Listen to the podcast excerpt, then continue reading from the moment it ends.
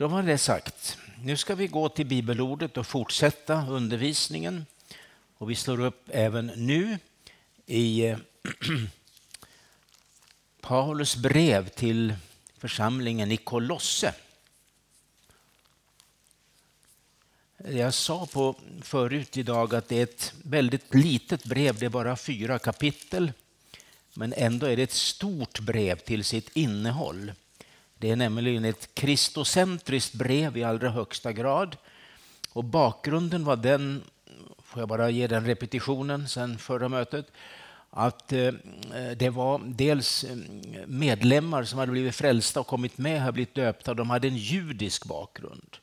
Och andra hade en hednisk bakgrund.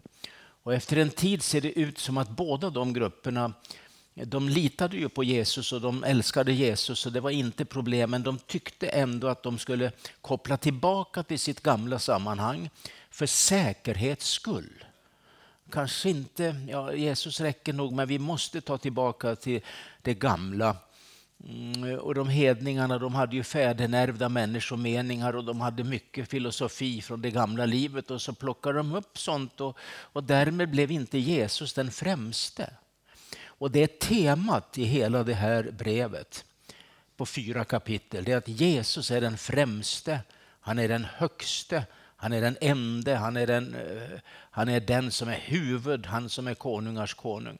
Eh, och det är ett Kristuscentrerat brev som hjälper oss att förstå den problematik som församlingen brottades med i ett Kristusperspektiv, där det fick sin lösning.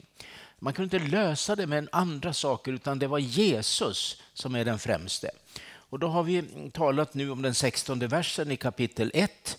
Ty i Kristus skapades allt i himlen och på jorden, det synliga som det osynliga, tronfurstar och herradömen, makter och väldigheter. Allt är skapat genom honom och till honom. Och vi såg de där tre prepositionerna som jag försökte säga lite om förra mötet i Kristus, genom Kristus, till Kristus är allt skapat. Och då drar jag den slutsatsen att eh, när Paulus skulle berätta för församlingen att Jesus måste vara den främste i församlingen så går han så långt tillbaka i historien som det överhuvud är möjligt. Han går till skapelsen och säger, där var han den främste. För allt var skapat i, genom och till Kristus. Och då måste det vara likadant i församlingen också. Så det tycker jag är en intressant bakgrund det där. Eh, och då såg vi också i andra kapitlets åttonde vers och även sen i 18 och 19 att det var stora problem. som och Grunden var att eh, de, de nu riskerade att rövas bort från allt det de hade lärt och det som var viktigt. Och vidare står det här i vers, eh, i vers eh, 18 att, att de får inte fråndömas segerkransen. Det är ju samma sak men uttryckt med andra ord. Rövas bort från Kristus eller fråndömas segerkransen. För Paulus talar om att han skulle få en segerkrans när han fullbordade livets lopp och han var framme i Guds eviga himmel. Och eh, då, då har han ett åtgärdsprogram för den här församlingen som hade stora problem. Och det är detta att placera Jesus där han ska vara, nämligen som den främste och som den förste och som den ende. Och nu ska vi titta lite längre fram här till den 19 versen i det första kapitlet. Mm, för eh, även om Jesus nu var den främste i skapelsen det var ett argument för att han skulle vara det i församlingen, så är han också den främste i försoningen. Det är nummer två. Och han är inte den främste i försoningen i betydande att det finns någon som är nummer två och nummer tre som är nästan lika bra, utan han är den enda försonaren. Och då läser jag Jesu namn från 19 versen och en bit in i det första kapitlet här. Ty Gud beslöt att låta hela fullheten bo i honom och genom honom försona allt med sig. Sedan han skapat frid i kraft av blodet på hans kors. Frid genom honom, både på jorden och i himlen. Också ni som en gång var främmande för Gud och genom ert sinnelag och genom era onda gärningar hans fiender. Också er har han nu försonat med sig när han i sin jordiska kropp led döden. Han vill låta er träda fram inför sig heliga, fläckfria och oförvitliga. Om ni verkligen står fasta och väl grundade i tron och inte låter er rubbas från hoppet i det evangelium som ni har hört och som har predikats för allt skapat under himmelen och som jag, Paulus, har blivit satt att tjäna. Det här är ett stycke försoning, försoningslära. Det handlar om Kristi gärning för oss. Och då ser jag sammanhanget att komma till rätta med problemen, att de nu började och så småningom och lite grann dra sig mot det gamla, mot hedendomen och mot judendomen som en frälsningsgrundande religion. Det måste vi säga. Vi, vi, är intresserade av det judiska, av det judendomen, för där har vi våra rötter och jag predikar mycket om det och, och kommer att göra det en hel vecka nere i Israel då när det där blir. Men det är inte det som är själva frälsningsgrunden längre, för nu har Jesus kommit in i bilden och fullbordat gammaltestamentliga profetior och förebilder etc. Och nu är det Jesus som är grunden och ingenting annat. Det är det som är frälsningsgrunden. Och då är det så härligt att våran Gud, han, han är en beslutande Gud. Det är inte så att vi genom våra böner kan ta över det och besluta åt Gud genom tro och säga Fader i Jesu namn, nu beslutar jag, ge bönesvar och fort, fort, fort. Kom igen på en gång Gud, det här vill jag ha direkt. Alltså det, det är på gränsen till högmod det där. Alltså det, jag tror inte på sånt. Utan jag tror på en bön som landar i Kristus. När vi ber i namnet Jesus så är det inte vi som tar över själva energin och aktiviteten, utan vi bara vilar i det som är Gud.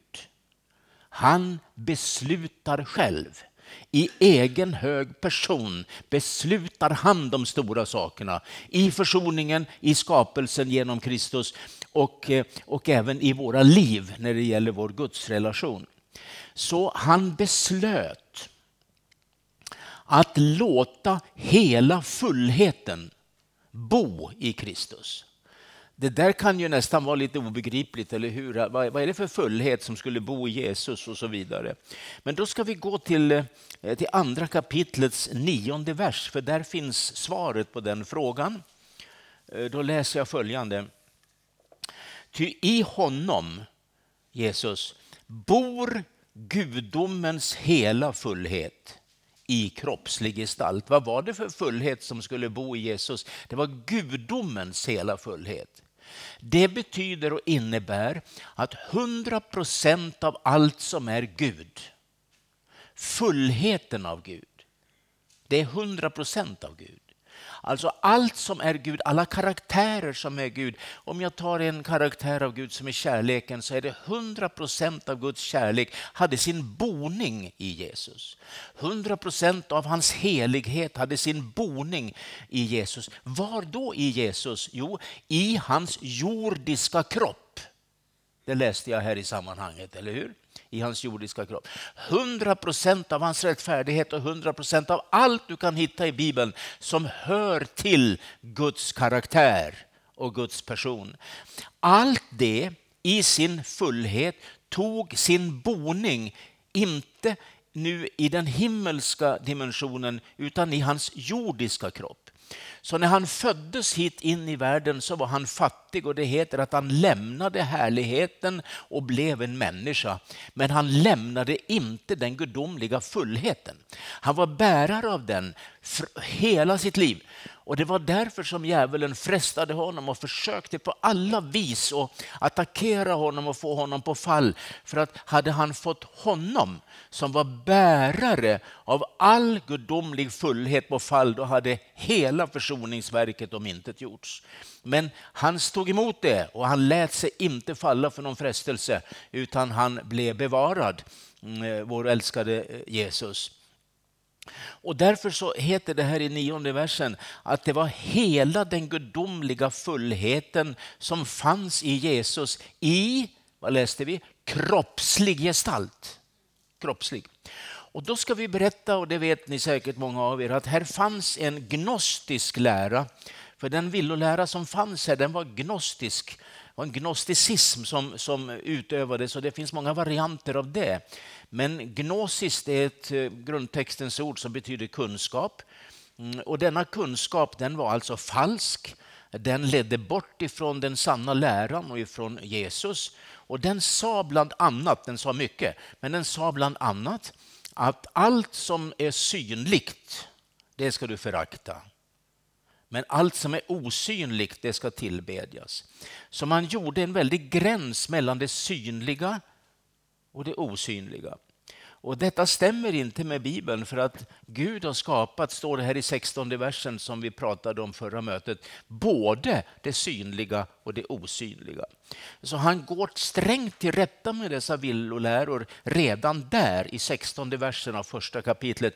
Att det synliga och det osynliga båda har ursprunget av Gud.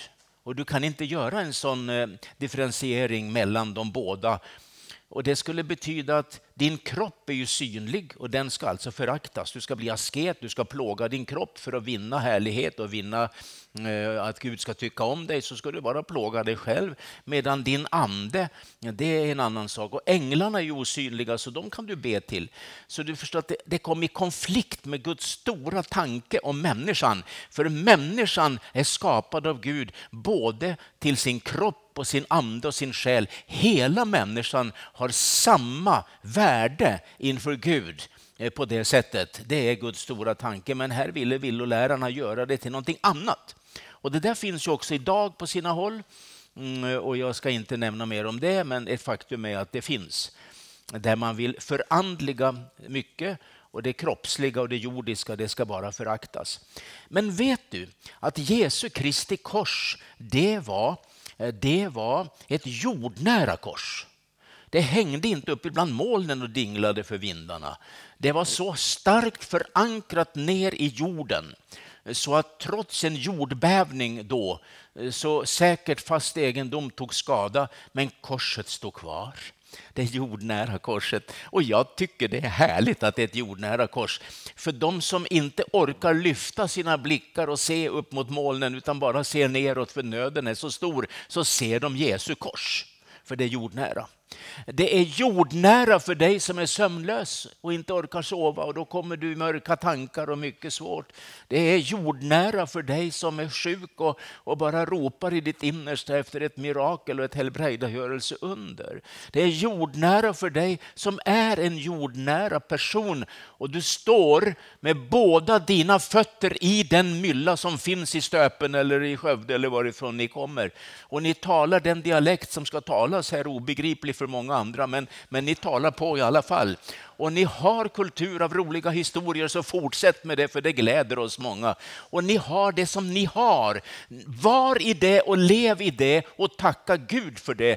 Men korsets brytpunkt, när de båda linjerna möts i korset, där är själva brytpunkten som förlöser Guds kraft. Då sker det något med det jordiska. Då kommer korsets kraft alltså, och det är Jesus vi talar om då. Att komma ner i den jordiska myllan där dina båda fötter står och så blir det jordiska till någonting himmelskt utan att du behöver lämna det jordiska. Stå still där du står och låt himmelens krafter komma ner till dig. Och du som är elev i skolan och har svårt med multiplikationstabellen eller något annat. Men lev och, förkovra dig och, och, och vet att där kommer Gud att hjälpa dig. Du som kanske har ätsvårigheter eller något annat så mycket kan drabba en stackars människa. Men Gud möter oss i det jordiska. Det var härligt att ni var här som sa ja och amen till den där förkunnelsen. Ni var två i alla fall som gjorde det här i mötet. Det var ju underbart att höra. Det jordiska. Jag har hört ibland, det är väl inte ofta det har hänt, men det har nog hänt några gånger att du förstår broder Ove när du kommer till vår församling, det kan ingenting hända i vår församling. Och så har de kallat dit mig och predika så tror de inte att det kan hända någonting. Då har de väl kunnat eh, kosta pengarna av min resersättning till något annat då istället. Men du är välkommen hit i alla fall. Varför kan det inget hända? Jo, det är så mänskligt i vår församling. förstår Det är så mänskligt här, så det här, här händer ingenting. Det är så mänskligt. Det var härligt att höra. Det var det bästa någon har sagt på länge, att det är mänskligt, sa jag. För du, vem har skapat människorna? Ja, det har Gud gjort. Och det är ert största problem. Det är det största problemet ni har här, att Gud har skapat människor. Så då ska ni kunna lösa det genom att utesluta alla människor och få bort dem där då, så det kan hända något. Och då har ni bara bänkarna kvar. Du, det är så underbart att eh, Jesus i Kolosserbrevet är denna underbara närvaro av Gud som kommer in i problembilder och sammanhang som kan plåga och så kommer han in där i det jordiska. Jesus hade en jordisk kropp och där i den, i den kroppen skedde miraklet. Det var där, i den jordiska kroppen, han bar våra synder och våra sjukdomar inför Gud och försonade allt. Halleluja. Låt oss uppgradera det jordiska lite. Det är, inte, det är inte det största problemet och inte det mänskliga. Men det är klart att om människan ställer sig i syndens tjänst, då blir det ett problem. Om du ställer sig i den orena tjänsten eller samarbetar med djävulen. För Adam och Eva, de var skapade av Gud. Men de samarbetade med fel samarbetspartner djävulen, ormen. Och det var det som var problemet. Och därför i en Guds församling måste vi alla som jordiska varelser och som människor med både plus och minus och allt sånt, så måste vi lära oss att samarbeta med rätt samarbetspartner. En församlingsledning som väljer en annan samarbetspartner, det går åt fel håll. Medlemmar, pappor och mammor i familjen Eh, vem som helst i en bönegrupp kanske som inte samarbetar med helig ande i riktning mot Jesus som ska bli förhärligad utan man går åt annat håll, då blir det stora problem. Så tacka Gud för det jordiska och för det mänskliga men se till att det står under auktoriteten av Jesus Kristus själv. Så det här stycket det handlar alltså om försoning. Och då är det det här med fullheten som jag tycker är faktiskt väldigt intressant. Att eh, när Jesus var här på jorden så fanns alltså den gudomliga fullheten av Gud i sitt fulla uttryck i hans kropp. Men vad skedde i Getsemane? Jag tror det var där det skedde Eh, verkligt fysiskt alltså. För då, då har vi förstått av, av bibelord att där i den bönenatten som var hans svåraste natt, alla kategorier, då behövde han bönestöd, så Guds son han var. Och han sa till sina närmaste män, stanna här och be för mig, det här är svårt. Det är min svåraste natt. Nu är jag framme vid det som är själva upploppet innan min stora gärning ska vara nu måste jag kämpa själv. Jag kan inte vara hos er för det här måste jag kämpa alldeles ensam. Men ni måste be för mig. Och så gick han ett stenkast längre in i trädgården. Och när Jesus hade försvunnit bakom buskagerna där så somnade de gott för de var trötta. De hade ju gått långt den där dagen. Jesus hade i alla fall suttit på en åsna och ridit. Men det var inte det kanske som hade tröttat honom. Utan du fattar väl det? När han där i ett semane tog emot en bägare full av världens samlade synd och skuld. Och han tittar ner i bägaren och då ropar han till sin himmelske fader. Det är omöjligt att dricka det här fader. Det går inte att dricka det som är i den här kalken. Låt den bara gå förbi mig som om ingenting hade hänt. Men fader, lägger han till innan han ens har hunnit andas, tror jag. Om det är din vilja att jag ska dricka så dricker jag. Inte begränsat som vinprovarna i tv-soffan som ska avgöra vilket vin som är bäst. De bara snuttar lite och luktar på det. Han tömde hela bägaren. Ingenting fanns kvar i den bägaren när Jesus hade druckit. Allt var helt borta. Nu hade det förflyttat sig från bägaren in i hans jordiska kropp. Inte himmelskropp, jordisk. Född av jungfru Maria. Men hon hade blivit havande av helig ande och trots det var det en jordisk kropp. Nu är det så intressant att se att Kolosserbrevets starka evangelium som är alltså en motkraft mot det som fanns här och försökte erövra de kristna och röva bort dem. Det säger mig att i Jesu jordiska kropp fanns två saker, nämligen fullheten av Gud och fullheten av världens samlade synd och skuld. Hur kan dessa båda mötas? Hur kan dessa båda konfronteras? Ja, det var väl inte underligt att det blev en jordbävning. För det blev det den dagen.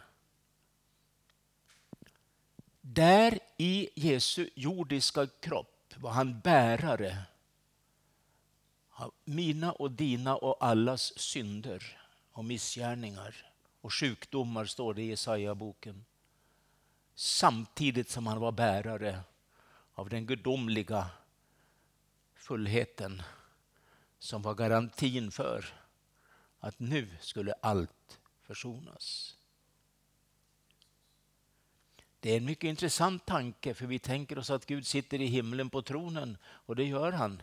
Men i Jesu fall fanns han till sin fulla hundraprocentiga gestaltning i Jesu jordiska kropp. Och därför så, när han dör på korset, så är det Gud som ger sitt liv genom sin son Jesus Kristus. Det är djupt.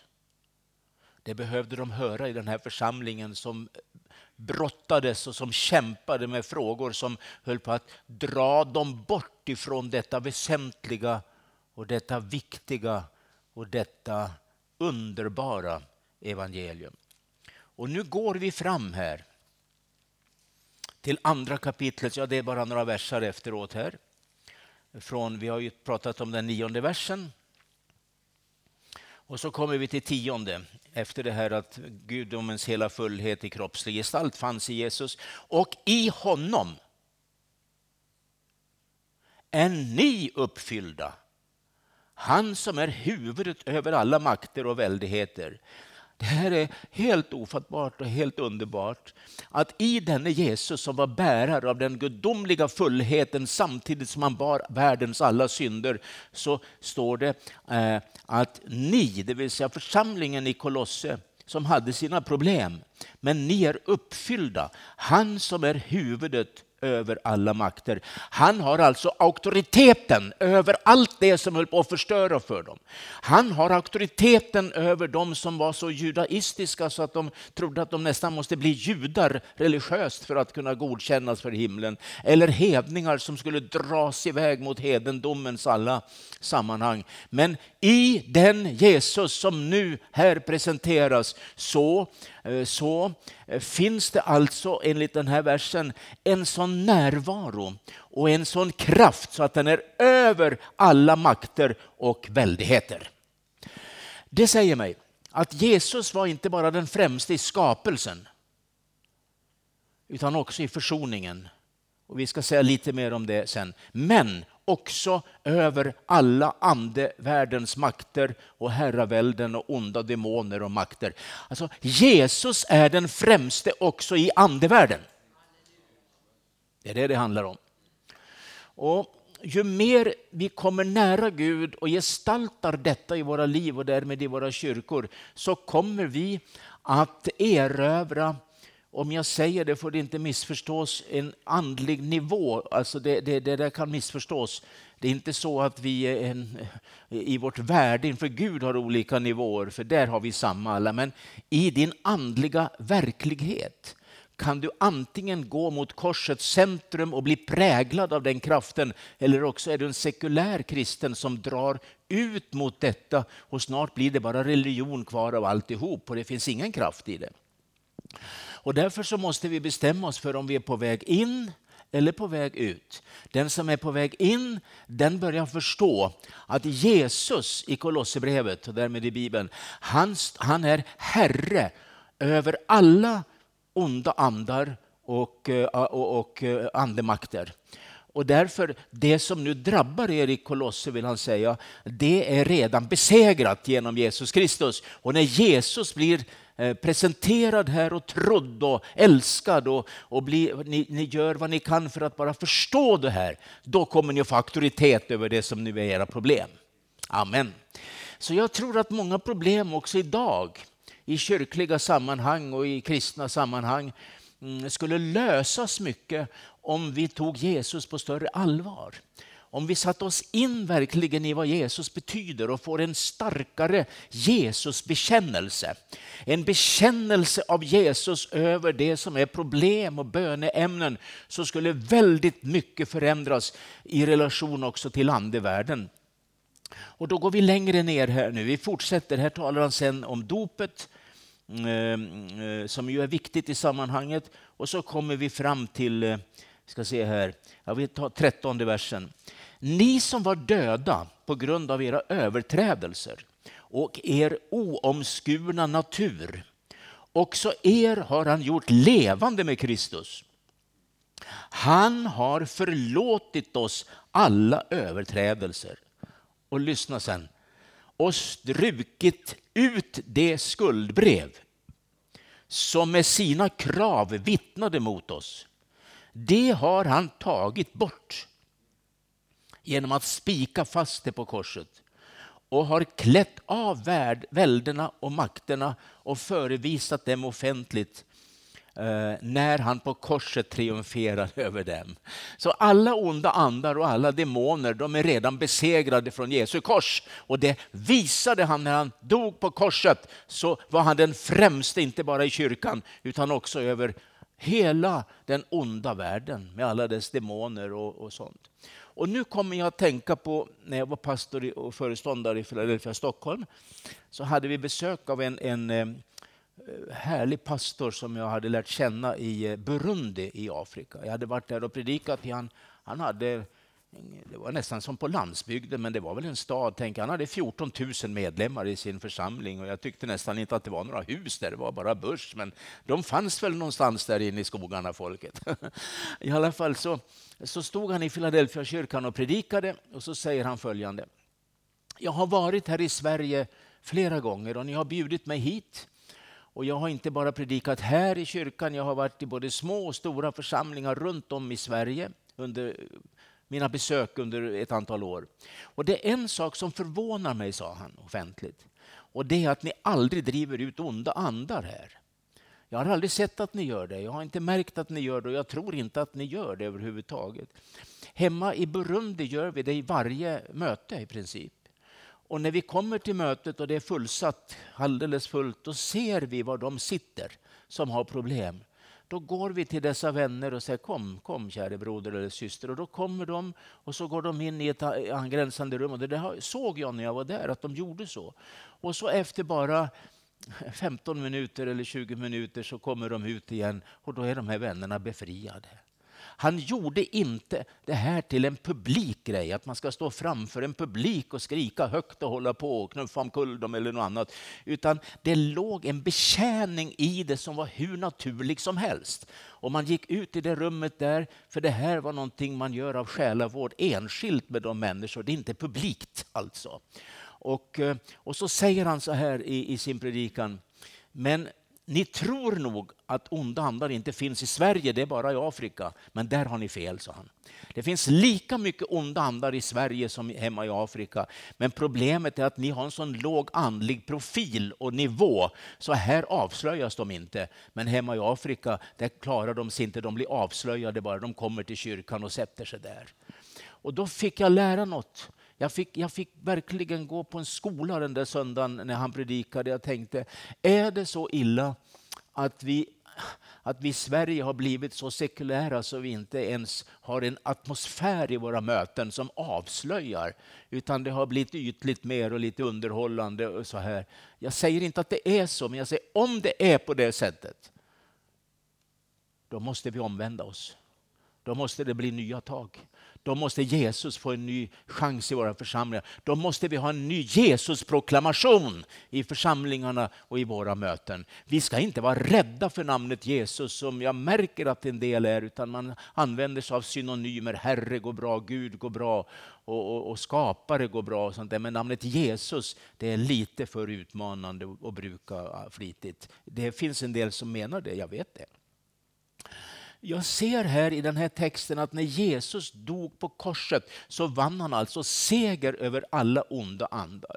Och jag är ingen eh, sån stark eh, predikant som driver ut onda andar och sånt. Jag har stor respekt för sånt där, men jag har varit med om det. Absolut. Ja, vi, var i, vi var i Porsgrunn nu i Norge alldeles nyss, en ganska stor församling, och där var vi för några år sedan. Och då blev vi så livligt påminda om det, att när jag hade predikat då Eh, så gick jag bara ner trappan som ni har här och så skulle jag gå till min, min bänk och sätta mig bredvid min fru. Då kom det en liten kvinna fram och sa vill, vill ha förbön.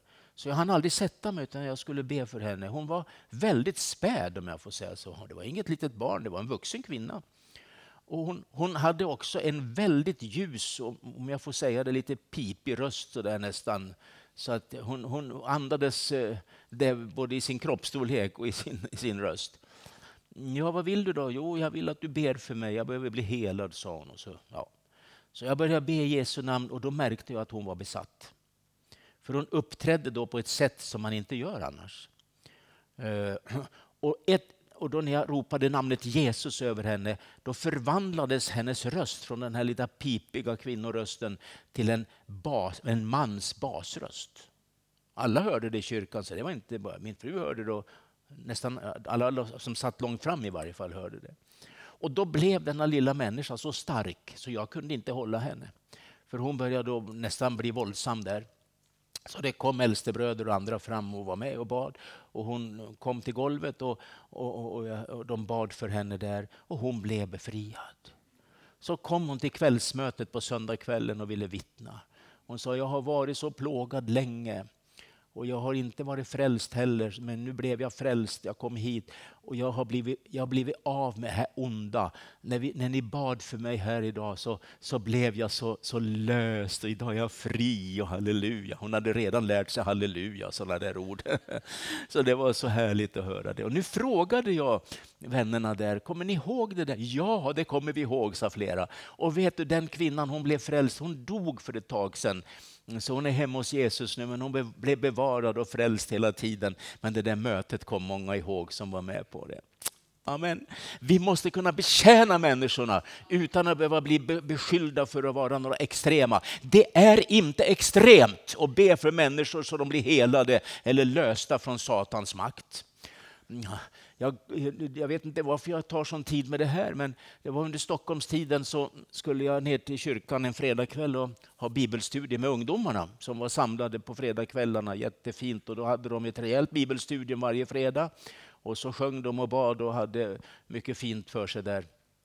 Så ringer en av ungdomsledarna och säger du måste komma på en gång för det är en man här som beter sig så konstigt. Så vi kan inte hantera honom. Ja, men jag kommer direkt. Och jag bjöd in den där mannen till mitt rum och jag sa till ungdomarna, nu ni, om inte jag kan komma precis vid tid så bed för då måste vi betjäna den här mannen, så bed för honom. För jag förstod att det var något speciellt. Ja, han satt där och jag satt där i mitt arbetsrum. Och så sa du vill ha förbön? Ja, du vill du be för mig? Jag verkligen behöver det. Men du får inte be i namnet Jesus, sa han. Inte i namnet Jesus, bara till Fadern får du be. Då begrep jag att den ande som fanns i honom tillät inte namnet Jesus. För det var där kraften låg. Du sa, ska jag be för dig så kommer jag inte att lyda ditt order utan då ber jag Jesu namn och vill du inte det så, så blir det ingen bön. Ja, du får inte be, du får inte det, får absolut inte det. Så började jag be Jesu namn och då avslöjades ju alltihop. Jag glömmer aldrig, han tog sin skjorta, vet du, så knapparna rök och snart hade han i, i bara överkropp. Han låg på golvet och sparkade med sina... Han hade några kängor på sig så det finns märken i det gamla golvet som är ett slott från 1500-talet. Han bar sig så illa åt så jag tänkte jag var nästan rädd ett tag. Och när jag hade hållit på med honom säkert en och en halv eller två timmar utan att det hade hjälpt, då tänkte jag så här. Nu ska jag bekänna min svaghet för er. Jag ringer polisen. För den här måste jag ha vård. Men precis när jag sa det till mig själv så kom jag på att jag precis hade predikat i en förmiddagsgudstjänst i stora Philadelphia. Att det är sån kraft i namnet Jesus så vi kan bara befria människor. Och så ska jag ringa till polisen. Nej, det duger inte. Så jag ringde aldrig någon polis utan jag fortsatte att be. Och när klockan var elva på kvällen, och ungdomarna hade ju fått besked att jag kommer inte utan ni får ha bönemöte istället och det hade de. Då är det någon som bankar på min dörr och öppnar dörren. Vad är det som föregås här? Det var en av äldstebröderna. Ja, det, du kommer sänd av Gud broder, sa jag. Vi ska hjälpa den här mannen, han behöver bli befriad. Ja, men då ska vi hjälpas åt. Och så bad vi tillsammans kanske en timme och då var han löst. Och då säger min broder, nu har du hållit på så många timmar, åk hem och lägg dig och sov du så ska jag skjutsa hem den här brodern och ta hand om honom. Och då ska ni höra, för det är en liten fantastisk historia bakom. Den här äldste brodern hade ett eget företag. Han kom hem till sin fru på fredagskvällen efter jobbet. Han hade varit i Philadelphia kyrkan varje kväll hela veckan, för det var äldstemöte och kommittémöten och vanligt möte och allt möjligt annat. Och så säger han till sin fru, nu ska vi ha en hemmakväll du och jag. Älskling, vad mysigt vi ska ha det, vi ska käka något gott och, och nu får inget störa oss.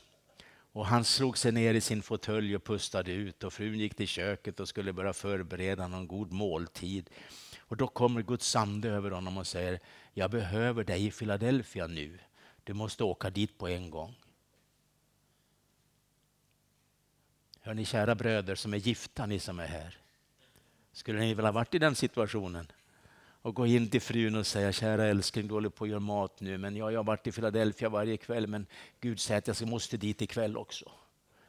Det, det, det låter nästan som att det är på gränsen till lovligt. Men det var en gudfruktig fru, så hon sa, är det Gud som borde åka? Så kommer han och tillsammans kunde vi betjäna den här mannen så han blev löst. Det finns någonting i namnet Jesus som Kolosserbrevet tar fram här. Och det är att vi har auktoriteten i namnet Jesus. För han är den främste över alla makter och andevärldens alla demoner. Det finns ingen där som kan besegra Jesus. Det finns ingen som har en chans, alltså, för de är redan besegrade. Det är bara det att om vi tillåter dem hålla på så har de ett visst inflytande, men de har inte det egentligen. För alla som bara bekänner namnet Jesus har seger över alla makter. Visst är det härligt? Och, och, jag hade tänkt kanske imorgon gå in på det, men nu har Gud låtit mig komma in på det, så jag ska fortsätta på det spåret, så blir det något annat härligt imorgon. jag tror det i alla fall. För att jag, jag, är inne på det här nu, att det är en sån auktoritet i namnet Jesus. Det finns inget annat namn bland människor givet står det i Apostlagärningarna, genom vilket vi kan bli frälsta annat än Jesus namnet. Det finns bara ett enda namn som kan frälsa oss därför att det är en sån kraft i det, det är en sån auktoritet i det och det är detta som Kolosserbrevet vill visa oss. Han har alltså auktoriteten över all ondska. Och då har jag studerat och läst i Johannes första brev där det står att vi får bekänna Jesus som Guds son. Vi kan slå upp, vi kan bläddra fram till, till den bibelboken. Johannes första brev.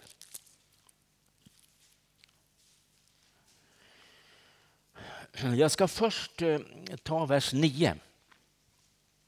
Om vi bekänner våra synder är han trofast och rättfärdig så att han förlåter oss våra synder och renar oss från all orättfärdighet.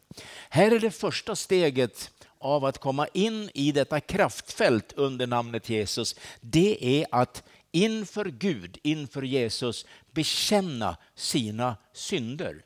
Och när vi nu utropar namnet Jesus över våra synder så är det en sån auktoritet i det så att vi får både förlåtelse och upprättelse och auktoritet över det som tidigare har fällt oss, kanske många gånger, i synder som vi har varit eh, benägna att begå. Vad det nu kan vara. Och eh, då är det så att du kan inte ha kvar dina synder om du nu har det. Eh, sånt som, du, som, du, eh, som inte Gud tycker om och sånt som strider med Guds vilja och som strider mot Guds hjärta och Guds ordningar. Och tro att du samtidigt ska utveckla en auktoritet i namnet Jesus. Du måste först utropa namnet Jesus för en auktoritet över ditt eget liv, över ditt hjärta, över dina inre sammanhang. Eh, och eh, då är det ju sant att när ofrälsta kommer så bekänner de sina synder och så blir de frälsta. Men du ska inte tro för ett ögonblick att folk i Guds församling är syndfria bara för att de får ett medlemskort från en fri församling. Inte alls. Vi har våra frestelser. Vi syndar i ord och gärning precis som de gjorde i Korinterförsamlingen som var en sån andlig kyrka så att det står i första kapitlets sjunde vers att de hade alla nådegåvor. Det du var väl en riktigt karismatisk kyrka, tänk att få tillhöra den. Och halleluja vad härligt det måtte vara där med alla nådegåvor, prisat vare Herrens underbara namn, vad underbart. Och ändå hade de stora problem med synd kapitel 6 och 7 och däromkring så beskriver han sexualrelaterade synder som var så förfärliga så att jag som har snart varit predikant i 60 år, det trodde ni väl inte, jag som ser så ung ut, men det har jag varit snart. Jag har aldrig varit med om något så hemskt. Jag har inte sett det i min själavård. Jag har aldrig mött det som de hade där. Och ändå alla nådegåvor. Hur kan det komma sig att en församling där medlemmarna är döpta och tillhör Jesus och har alla nådegåvor, att de är splittrade i predikantfrågan. Vi ska ha Paulus. Nej, säger en del andra i församlingen. Vi ska ha Kefas. Inte Kefas, men, men Apollos, sa en tredje grupp. Och en fjärde, de var så trött på alla predikanter som de ville bara ha Jesus Kristus. De ville väl ha vittnesbördsmöten varje söndag kanske. De var osams och oense och till och med synder i församlingen. Du ska veta en sak. Att hur mycket karismor du än har och hur karismatisk du än blir och hur mycket du än talar i tungor och söker de gåvorna där vid sidan om Jesus så förlorar du auktoriteten efter en tid. Och då är det bara yta och skal. Och det var det Jesus tar upp i bergspredikan, att då domens dag ska de komma till mig och säga, vi har profeterat i ditt namn, vi har drivit ut onda, vi har gjort massor med saker i ditt namn. Men Jesus ska säga, vilka är ni? Jag har aldrig träffat er. Vad är ni för några? Vi känner inte varandra. All karismatik måste stå under auktoritet av Jesus Kristus själv och därmed korset. Kom ihåg att om du talar i tungor och profeterar av andra skäl än det jag säger nu, då är du snart en förlorare. En profet måste älska Jesus mer än sina profetior. En tungotalare måste känna glädjen till Gud och tilliten till Jesus mer än tekniken av att tjäna i sin andliga gåva. Och därför säger jag ärligt, speciellt i en karismatisk församling krävs en stark Jesusrelation för att vara sund i sin karismatik.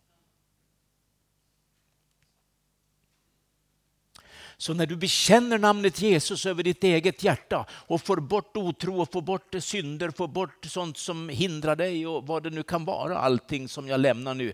Då kan du gå nästa steg och bekänna namnet Jesus över de förhållanden som du finns i din närhet, i din familj, på jobbet, i kyrkan, i samhället eller något annat. Och då går vi fram här i Johannes första brev till eh, kapitel 2 och jag tar den 23 versen. Den som förnekar sonen har inte heller fadern. Den som bekänner sonen har också fadern.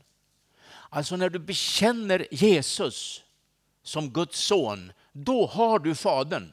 Och då har du den skapande auktoriteten över ditt liv och ditt sammanhang och dina gåvor. Eh, och du, och du, och du, du står då under, under auktoriteten av en treenig Gud. Jag kommer just nu ihåg, det var i mina unga år. Jag var en ung pastor. Och jag hörde om en annan ung broder som Gud brukade. Och jag har, jag har glömt hans namn också och det spelar ingen roll. Men han var från den församlingen så han var känd där jag var pastor. Och, eh, och jag gladdes så mycket över de rapporter jag fick. För han var kallad nu till lite större församlingar och han hade gåvor. Och, och han, han, han, han var brukad av Gud. Och jag vet särskilt någon äldre pastor som, som vittnade om detta och jag tyckte det var härligt. Men samtidigt visste jag att han skulle behöva komma tillbaka till sin hemförsamling och, och vi skulle klara ut några saker. För jag tänkte redan som ung predikant mm, att, eh, att om man inte klarar upp de här sakerna som finns här nu, då kommer djävulen att ha ett eh, inflytande över honom. Så den här väldigt fina gåvan han har nu och som han flödar i, den kommer kanske att, att ebba ut och kanske försvinna. För det är känsliga saker det här med Guds relation. Så jag kallade på honom och han kom. Jättefin kille, predika, evangelist, predikant. Och jag sa till honom, jag gläder mig så mycket över vad jag hör om dig. För att du är till sån stor välsignelse och du har gåvor och du ber för folk. Och, och, för, och församlingar vill kalla dig och, och, det är så starkt. Men samtidigt vet jag att jag ska hjälpa dig här nu så vi får klara ut några saker. Och jag, ni har inte att, att göra med det alls, vad det där var för någonting. Och det har jag nära på glömt själv, det är hemskt många år sedan, men det var något. Och jag sa att eh, då, då, då kommer inte djävulen att ha en, ett inflytande över dig framöver, utan du är fri och kan tjäna Gud i den gåva du har. Då blev han arg. Han skällde på mig. Han sa du har inget med det här att göra. Och så gick han ut och slog igen dörren så det small alltså. Så han tog det på fel sätt. Och vet ni, efter ett halvår så hade hans gåva vissnat bort. Och var den mannen finns idag, det vet inte jag. Ingen aning. En ung tjänstegåva som jag är säker på kunnat bli till stor välsignelse för hela vårt land. Han hade gåvorna, han hade utrustningen, han hade någonting förstår du. Men han vägrade att klara upp några saker för att inte djävulen skulle få ett inflytande över honom i framtiden utan han skulle vara fri. Och då kom köttet in och egoismen. Älskade vänner, Gud har en stor plan med er församling här i Stöpen. Stor plan. Och nu vill han samarbeta med er. Men han kommer inte att samarbeta med er om ni bär på ting som hindrar smörjelsen över era liv. Utan det här måste klaras ut. Och jag säger inte det militant på något vis. Jag säger det från mitt hjärta. Och jag säger det därför att jag har en känsla för er församling. Jag har varit här så mycket. Jag, jag sa idag att jag känner mig hemma när jag kommer hit. Jag älskar er. Och jag tror, förstår ni, att om ni kommer lite närmare Jesu kors och rör er lite mer i riktning mot Jesu hjärta så kommer kanske ni alla, mer eller mindre, att få gråta inför Gud och Gud visar er saker och ting. Förlåt mig mina hemliga synder, säger salmisten. Och det kan finnas sånt. Och då kommer vi att kunna få bekänna, inte bara över våra egna liv, utan i nästa steg bekänner vi namnet Jesus över de som behöver bli helbrägdagjorda. Vi bekänner namnet Jesus över förhållanden. Vi bekänner Jesus över hela landet. För då har vi en auktoritet i vårt bekännande som vi inte har så länge vi inte gör det över våra egna liv. Det här jag säger nu är viktigt. Det är allvarligt. Men det är inte svårt att säga det, för det måste sägas. För om inte jag får tala ut hela sanningen, då kan jag lämna alltihop. För det är så många kyrkor idag, vi är präktiga och vi, vi spelar våra roller mot varandra. Och, och, det är mycket, mycket sällan jag ser i mina möten folk som kommer gråtande fram och bekänner sina synder. Det är nästan aldrig det förekommer. Men i väckelsens tid förekommer det. Hela tiden. Jag vet att Emanuel Minos, som många av er minns, denna otroligt fina predikant och duktiga tjänstegåva från, från Norge. Vi var mycket goda vänner. Och sista gången jag mötte honom, han dog sedan några månader efteråt. så tog han mig lite avsides. Han var i Eskilstuna och predikade där jag var pastor eh, på en deltid. Och eh, han sa, du vet det broder Ove, sa han, efter kriget på 40-talet så reste jag runt i hela Norge. Jag var ju ung då, jag var ivrig. Och jag kom till den norska kyrkan och predikade och det var fullsatt i varje kyrka absolut överfullt. Jag kom till pingstvännerna, det var överfulla hus överallt. Jag kom till andra frikyrkosamfund, överallt var det fullt. Jag kom till profana lokaler som hyrdes, det var överfullt. Och merparten av alla som kom, det var på många håll i varje fall helt ofrälsta. Då hade man i Norge nöd efter kriget. Då var man ett fattigt folk. Man hade nöd. Idag, sa han, reser jag fortfarande runt. Min fru Åsne hon kör min bil, jag kan inte köra men hon skjutsar mig. Vi åker runt i hela Norge. Och jag är i, i Norska kyrkan och i alla samfund. Nu är det inte fullt någonstans. Och några ofrälsta ser vi inte värst mycket och vi ser inte mycket pingstvänner för de kan inte komma för de måste följa tv-serier och annat. Det sa han inte, det sa jag, la jag till nu.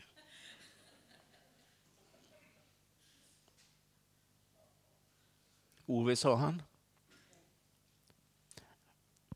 När vi fick oljan och när vi blev ett rikt folk, kanske det rikaste i världen, så behöver varken pingstvänner eller de ofrälsta Gud längre.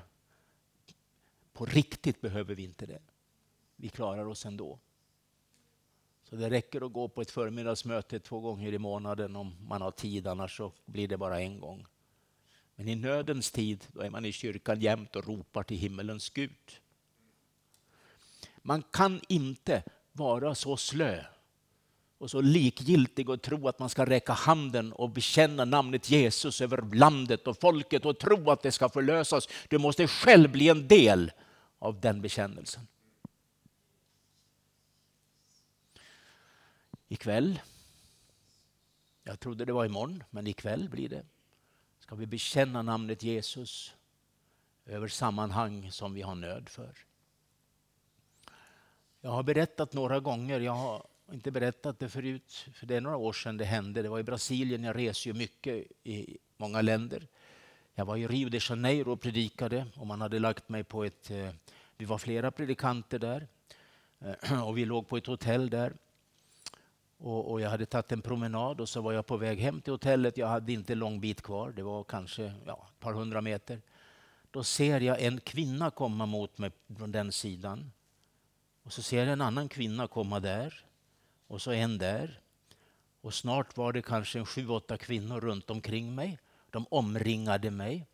Och en av dem försökte ta min plånbok där jag hade lite pengar och framförallt mina kort och mina legitimationer.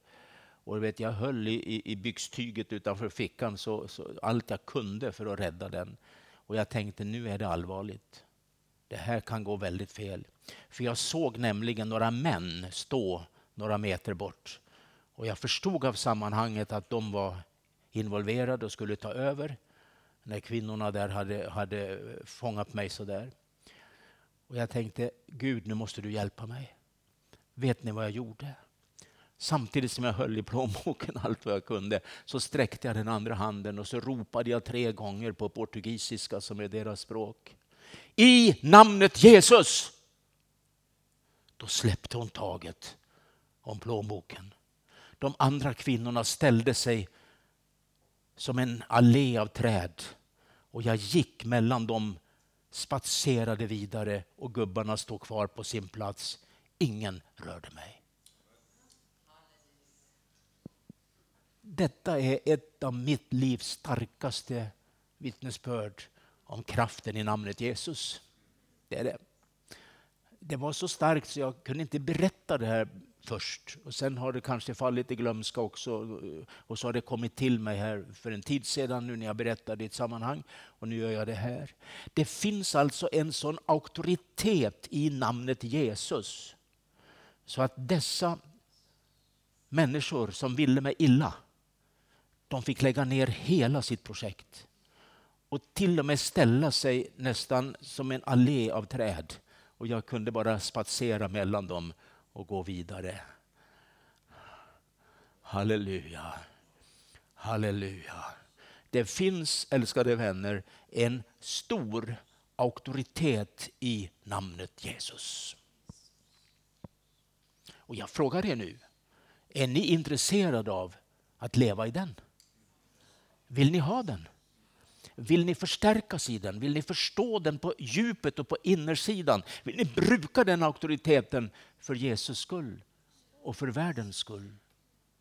Vi behöver inte göra något extremt för det, för Jesus var inte extrem. Han var hur stillsam som helst när han drev ut onda andar och hjälpte människor. Var det ute på torget eller eh, på badstranden eller någon annanstans. Han behövde inte ha några eh, publika ordningar för att visa hur bra han var. Han gjorde det där nöden fanns. Halleluja. Nu, innan vi går hem härifrån ikväll, ska du, om du så vill, bekänna namnet Jesus över ditt eget liv. Men jag är frälst, det tror jag. Men jag talar till frälsta människor nu som ska göra upp med ytlighet och kanske med, med, med en eh, Eh, med en känsla av att eh, jag har ingen, inga problem nu, så jag behöver, ja, Jesus har jag ju alltid, men jag behöver inte be så mycket nu. Det gör man väl om man blir sjuk eller får ett problem. Du, det andliga livet som ropar Abba fader i ditt hjärta ropar också som ett litet barn i ditt innersta. Glöm inte mig. Glöm inte att Jesus finns här. Du har som tusen massa andra intressen, men Jesus finns fortfarande i ditt hjärta. Han ropar efter dig. Har du glömt mig? Älskar du inte mig längre? Du älskar pengar och allt möjligt annat. Men nu är tiden inne för Guds kyrka att bekänna namnet Jesus över sitt eget liv. Och i nästa steg bekänna namnet Jesus över någon som är sjuk. Över någon familj som har problem. Över sin församling som behöver förnyas. Oh, halleluja. Och här finns en väldig resurs i den här församlingen som är samlade här nu. Att kunna få bekänna namnet Jesus över Sverige. Och nu talar jag inte partipolitiskt för jag är ingen politiker. Icke på något vis. Men jag säger att Sverige går åt fel håll nu. Nu måste vi få en upprättelse i Sverige för Guds ordningar och vi måste få se att det finns ett folk, en kyrka, som vågar bekänna namnet Jesus över vårt land. Tänk du att så mycket går fel i Sverige så på varenda väderleksrapport eller eh, nyhetsrapport så hör vi om att det fattas pengar och det är nöd och det är sjukvård och det är allting. Och så har jag min den här lilla telefonen som piper hela tiden när jag öppnar. Ett mord i Malmö, en våldtäkt i Stockholm, någon annan pedofili i en annan stad. Hela tiden mördas varenda dag och det är våldets andemakt som har tagit över det här landet och det piper hela tiden i min telefon för att göra mig medveten om vilket jätteproblem vi har i Sverige nu. Kyrkan får inte huka sig nu. Nu måste vi bekänna färg. Och det gör vi inför Gud. Tänk att det står här i, i, i Kolosserbrevets tredje kapitel att vi träder fram inför Gud. Och det är det vi ska göra nu om en liten stund. Vi ska träda fram inför Gud. Jag, jag tycker det är så starkt här i Kolosserbrevets tredje kapitel. Då ni alltså har uppstått med Kristus från början där, sök då det som är där ovan, där Kristus sitter på Guds högra sida. Tänk på det som är där ovan, inte på det som hör jorden till. Utan vårt sinne är riktat mot himlen, alltså mot det himmelska. Ty ni har dött och ert liv är dolt med Kristus i Gud. Och så här, när Kristus träder fram, han som är vårt liv, då ska också ni träda fram i härlighet tillsammans med honom. Och det där kan ju vara vid Jesu tillkommelse, det kan jag tro.